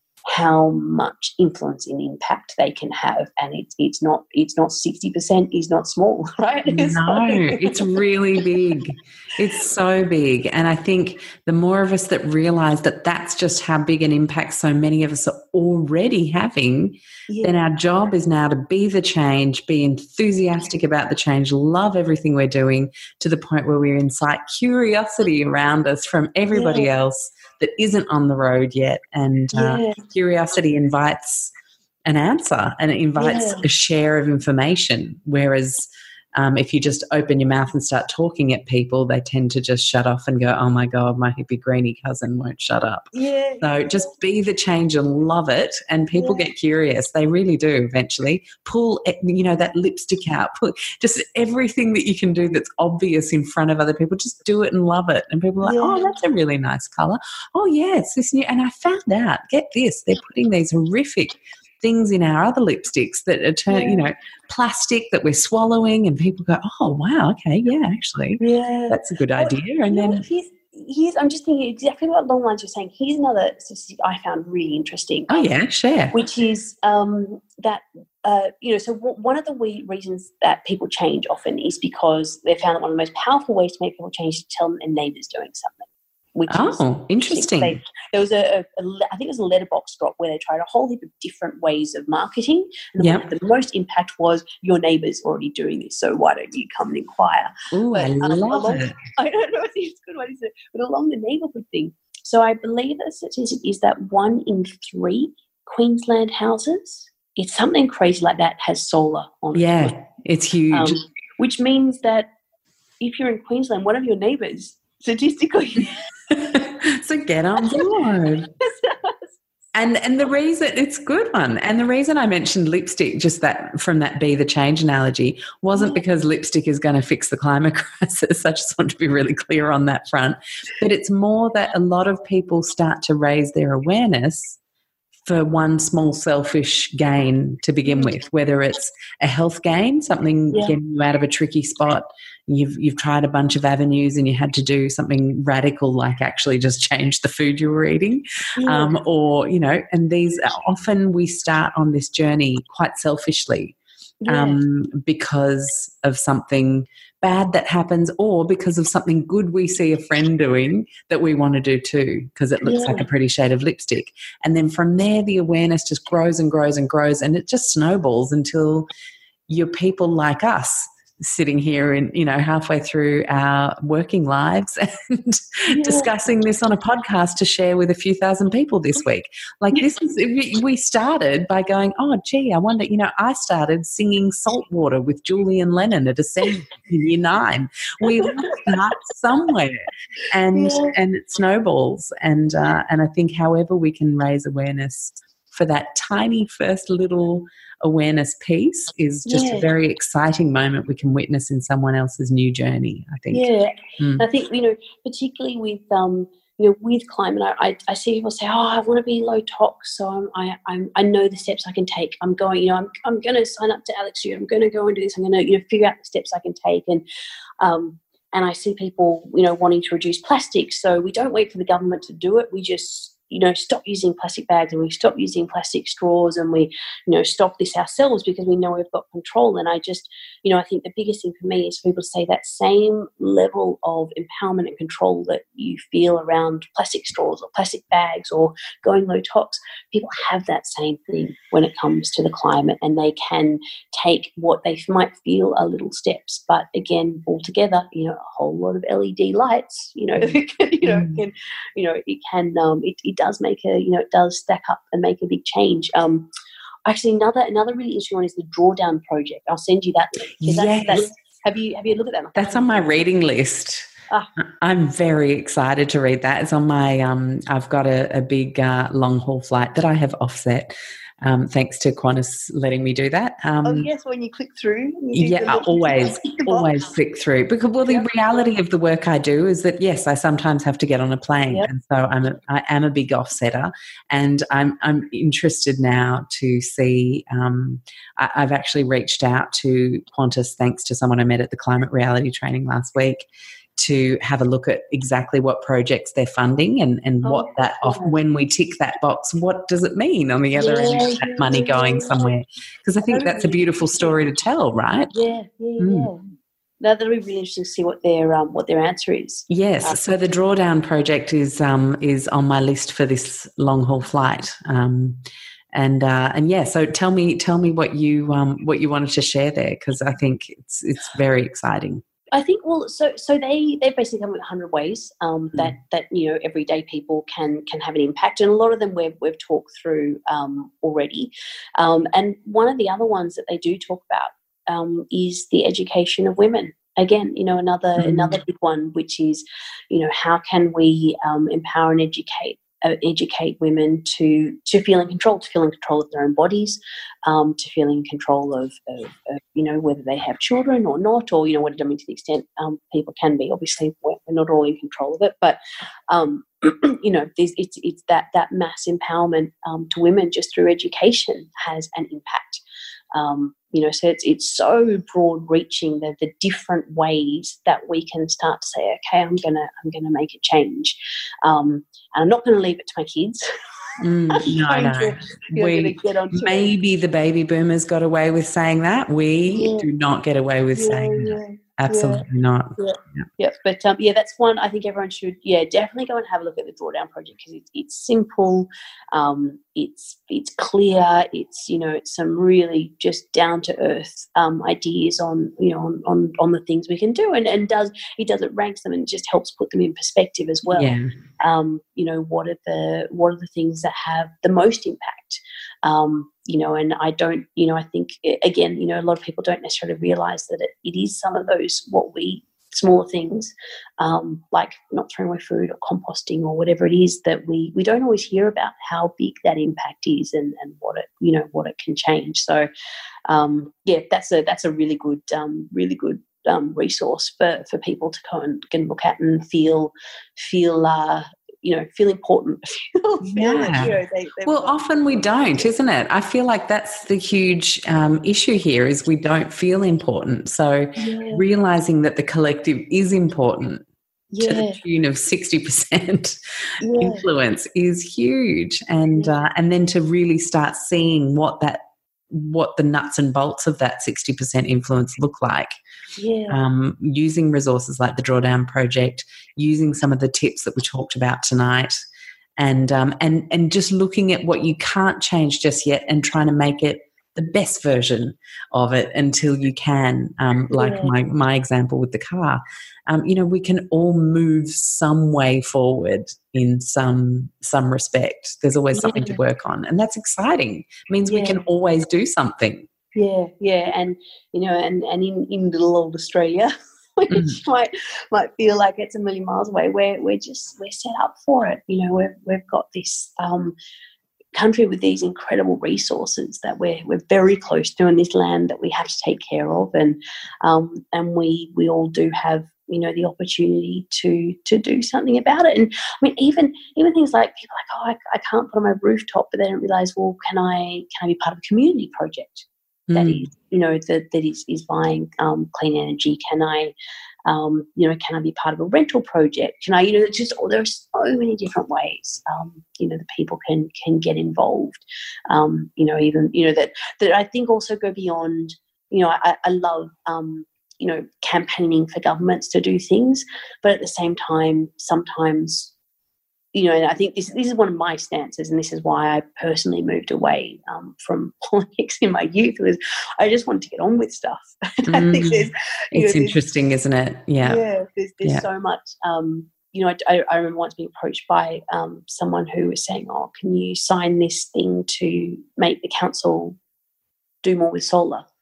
And uh, obviously being the depths of doing this that as my career i was like okay well, what are you asking them to do? What specifically are you what are you what actions are you really asking them to do? And they they couldn't give me an answer on that. It was just well we're going to sign this and say we want more of it. We don't really know what we want.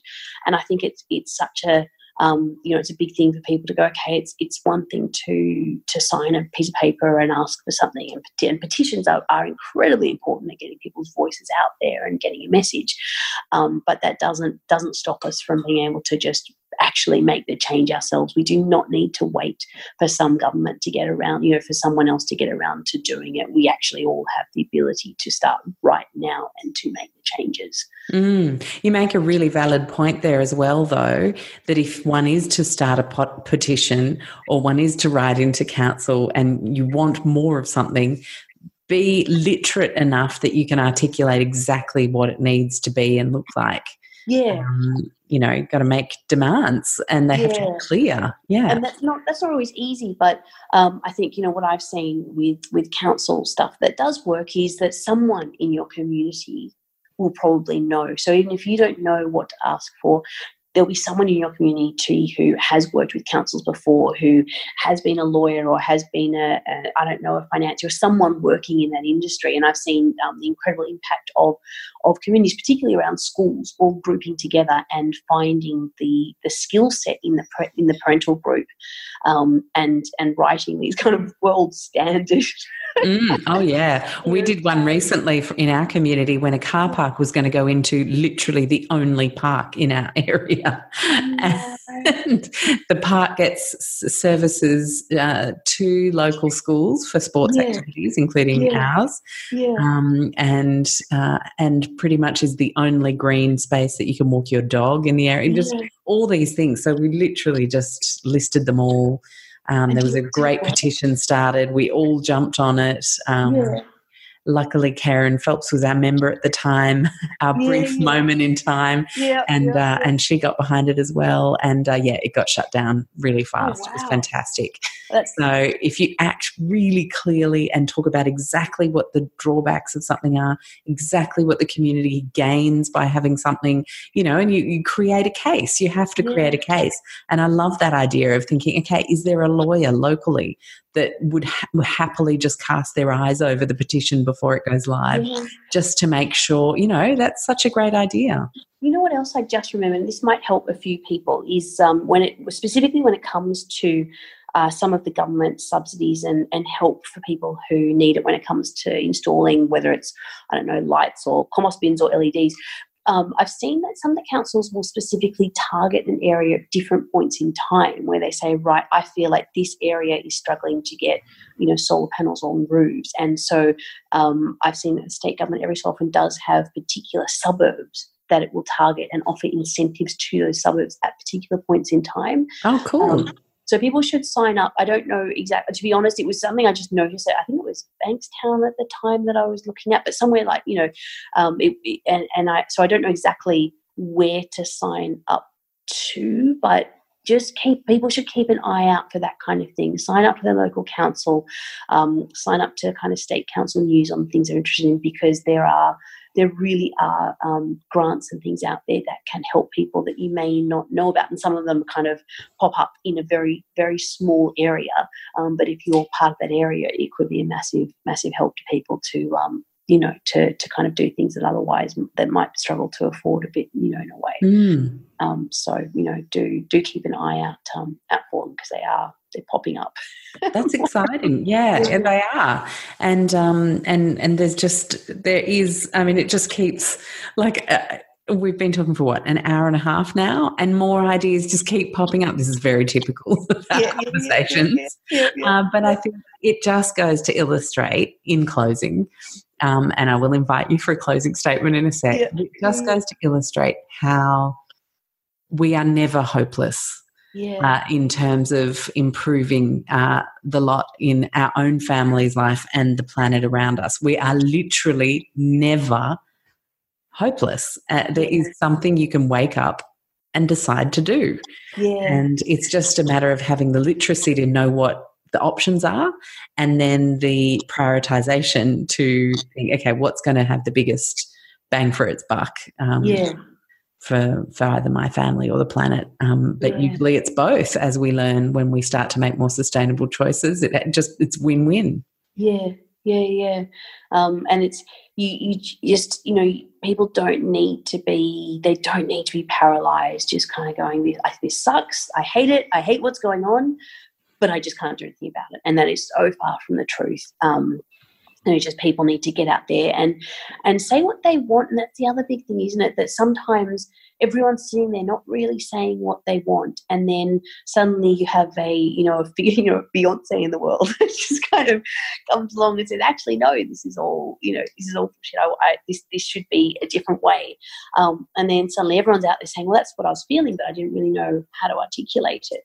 Um, and i think there's you know there's there's a lot of that out there at the moment that that people are not realizing um, what they can do and what they can say, um, and just going out there and, you know, as before saying it, talking to businesses, going out there and demanding from businesses, asking them questions when you see a business that says, "Oh, exactly you've done with Qantas." Mm. Oh, we're, you know, we're, we're in the part of the sequestration program. Well, tell me more. What do you actually mean by that? What are the details of that? Is this, you know, because, and I think that's that's really important more and more because um, there is an increasing amount of of brainwashing going on out there. And I'm certainly not saying that Qantas is doing this at all, but I'm just saying in general there is that. And so, you know, that that part of saying, hey, tell me more of the real story that you're doing that's setting you apart from what others are doing. Um, which then t- starts a cascade of people going, "Oh, wait, I have to, I have to do something real. What other people are doing something real. I've got to, I've got to follow suit." Um, and you know, there really is just that that such a, a, cascade of when when something starts being the status quo, when it's you know when it's now well. Um, like plastic straws. It's so taboo to walk into a cafe now, and like it's almost like, oh my god, it's like you know, smoking is the like plastic straws are kind of the, the new yeah.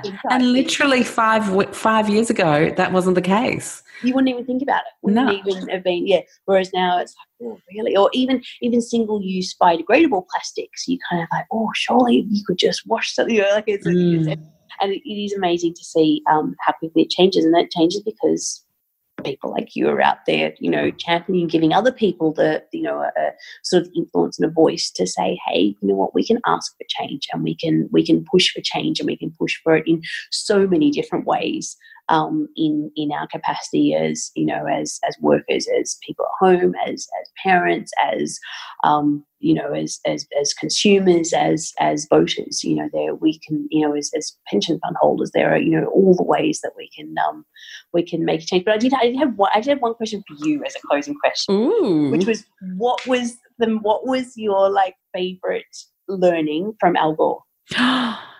Gosh. Okay, guys, she did not tell me she was going to ask me this question. I have not prepared my answer. Um, Sorry. but I'm going to have a crack. Um, it's just that it's so fresh. Um, yeah, at the time that Anne and I are recording this, just to let you guys know, it's literally been just a week that I've been back. And um, if there's one thing about me um, that I know for sure, it's that I mull and stretch things and flip things in my mind and go over them again and again.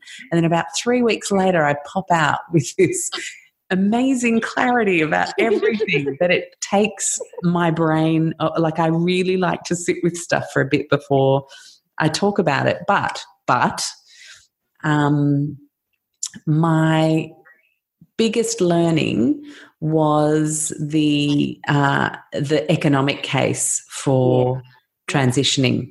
Yeah. Um, you know, I, I, knew that the price had come down massively in mm. um, renewables. I knew that they had become more sustainably built. Yeah. I knew all that good stuff was happening, but I didn't realize just what a gold mine a country like Australia is sitting on to become potentially a renewable superpower yeah. of the world, really, because there's yeah. so much uninhabitable land that we have. Um, yeah. Uh, here uh, available to us. Uh, and if we can work with our Indigenous people to decide on, on how to make that happen uh, so that the land is respected and the our First Peoples are, First People are respected because I think that's a huge part of this. Mm. Um, let's not continue to innovate, leaving yeah. our Indigenous people out of the equation. Yeah. Um, and, uh, and and I just I hadn't been abundantly clear on that fact, and I hadn't quite understood how we would have an export economy with mm. excess energy once we started to harness all the potential energy that's there. Um, yeah. And then once I started to understand hydrogen uh, yeah, and and how much easier that is to export, mm. um, then things really became a lot clearer. Um, uh, and linking into the economy um, and the clarity around it is the jobs.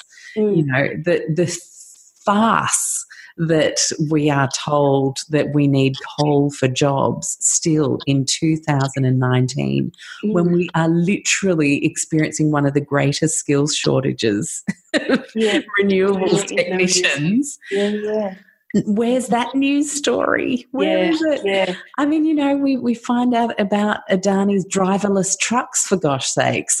Yeah. like what? Yeah, that's right. Yeah, like, there's, there's, lots of truck yeah, drivers who. Yeah. So really for me that was uh, because of course I was across the health stuff, I was across the rising humidity levels, mm. which have fungi implications, tick implications, dengue fever. I knew about all that stuff. Yeah. Um, but the economic stuff, because I'm not a, an economist by um, by training and um, financial kind of understanding is is often the last thing I come to understand. I'm one of those. I'm I'm, uh, I'm I've always been a bit more of a um, creative uh, in in the musical sense and other kind of thinking sense in, in yeah. other ways. And and so for me, I was really excited to feel proficient yeah. in my understanding in that space. To put, um, um, to put figures around that for people, I think that the the drop in costs for uh, and it, obviously it differs for, for solar and and and, uh, and and wind and differs depending on what scale you're installing but it's it's over a 75% I believe drop in costs over the last sort of 10 or 15 years that has happened. So yeah. um, and so think anyone, about what that looks like over the next 10 15 years then. Yeah so so the curve keeps going. It doesn't keep going to the same extent. The battery yeah. curve expected is um, other than a shortage of minerals the batteries are expected to follow um, a, a similar curve um, to, to some extent, but not quite because it, we, we do have a reliance on um, on minerals that that you know there there potentially can be um, a shortage of. But um, the, the cost drop has been massive, and what that means today is that when you look at what's called the levelized cost of energy, which is the I guess the you know if we added up all the costs that it takes to run a coal plant versus all the costs to to install and you know run a new solar, it's new versus new. Um, in many um, in many regions of the world, it is cheaper now, significantly, without any subsidies, to install a wind farm. That is your cheapest form of new energy. Now, nuclear is one that people bring up a lot. Um, I've had a lot of people kind of with me and say, why not nuclear? Um, and and even before you get to kind of you know what do we do with it um, nuclear takes an incredibly long time to build whereas a solar farm can be up a massive solar farm can be up and running in six months mm. um, versus you know or as um, as uh, Oh, Tesla man. Oh, gosh, why can't I think of his name? Elon right Musk. Oh, for goodness Musk. sakes, Elon, Elon Musk um, proved that he could do it in 53 days once yeah. he had the permits. Yeah, yeah, that's right. Mm. That's right. It's, you know, it's, I mean, it's, I, I don't, I do not mean to, to, to diminish the job, but it is, you know, it, it's, it's plug and play type stuff, right? It's, mm. it's, you know it is, is very quick and it's it's a very safe you know relatively safe thing um, you know to put together compared to something like nuclear and you know with nuclear what's happened recently is we have not just the scale of time it takes to build but because of um, the, the the the issues that we've had over the last 10 years in terms of safety the cost of a nuclear plant has doubled or tripled to accommodate the necessary cost precautions sorry mm-hmm. the safety precautions because mm-hmm. um, I do have a lot of people sort of saying well isn't nuclear still still the best option. People just don't like it. And the answer is, um, from a from a financial perspective, absolutely not. Um, and some of that is the raw cost of building it, and some of that is the safety precautions that we now need to put in in place as, as a result of the regulations that have gone in. Um, you know, sort of as, as issues have occurred, but um, you know, financially, um, in in many many regions of Australia, even um, wind is by far the cheapest thing that we can do, followed by solar. Now, as I said, you've got to fill that gap when the sun when the wind's not blowing and the sun's not shining and that that's what we've now all got to got to work on. Um, but even when you start to add batteries or or um, you know or other means of, of filling that kind of peak time um, it is you know it is it is basically or you know it's, it's getting in line um, with with the cost. And it's, it's definitely cheaper than than trying to fix um, you know a lot of the ailing coal stations. Um, mm. so yeah it's um it is it is it is incredible to see um, how quickly it has changed and how quickly it, it will um, continue to change, um, you know, and, and kind of continue to go down the cost curve um, to some extent. I, you know, a lot of people say, "Oh, should I just wait till next year and next year to buy and next year to buy?" Um, and when it comes to solar, no, when it comes to solar, no. Um, when it comes to batteries, you know, people can have a benefit by you know, potentially waiting um, for, for, for batteries. But again, they're, they're not expected to quite follow the same cost reduction that we've seen um, in some of the other technologies um, mm. over time. And that's because everyone's fighting over, um, you know, minerals. Yeah. the joys of the joys of that. Um, but um, no, it sounds it sounds really interesting. The uh, I can't wait to. Uh, I'm sure you'll do a, a, a write up yeah, I will. I'm going to do, I think I might do a webinar. So I might, because we get taught in the climate reality training how to do a, you know, Al does his two, two and a half hour, 680 slide wow. big kahuna presentation. Yeah, yeah, Um, and then he's not just a flash in the pan celeb on this Yeah. three day training. He then facilitates all the panels and speaks at the cocktail party. And, you know, he's Oh, there the awesome. whole time, Yeah. um, literally using his last breath.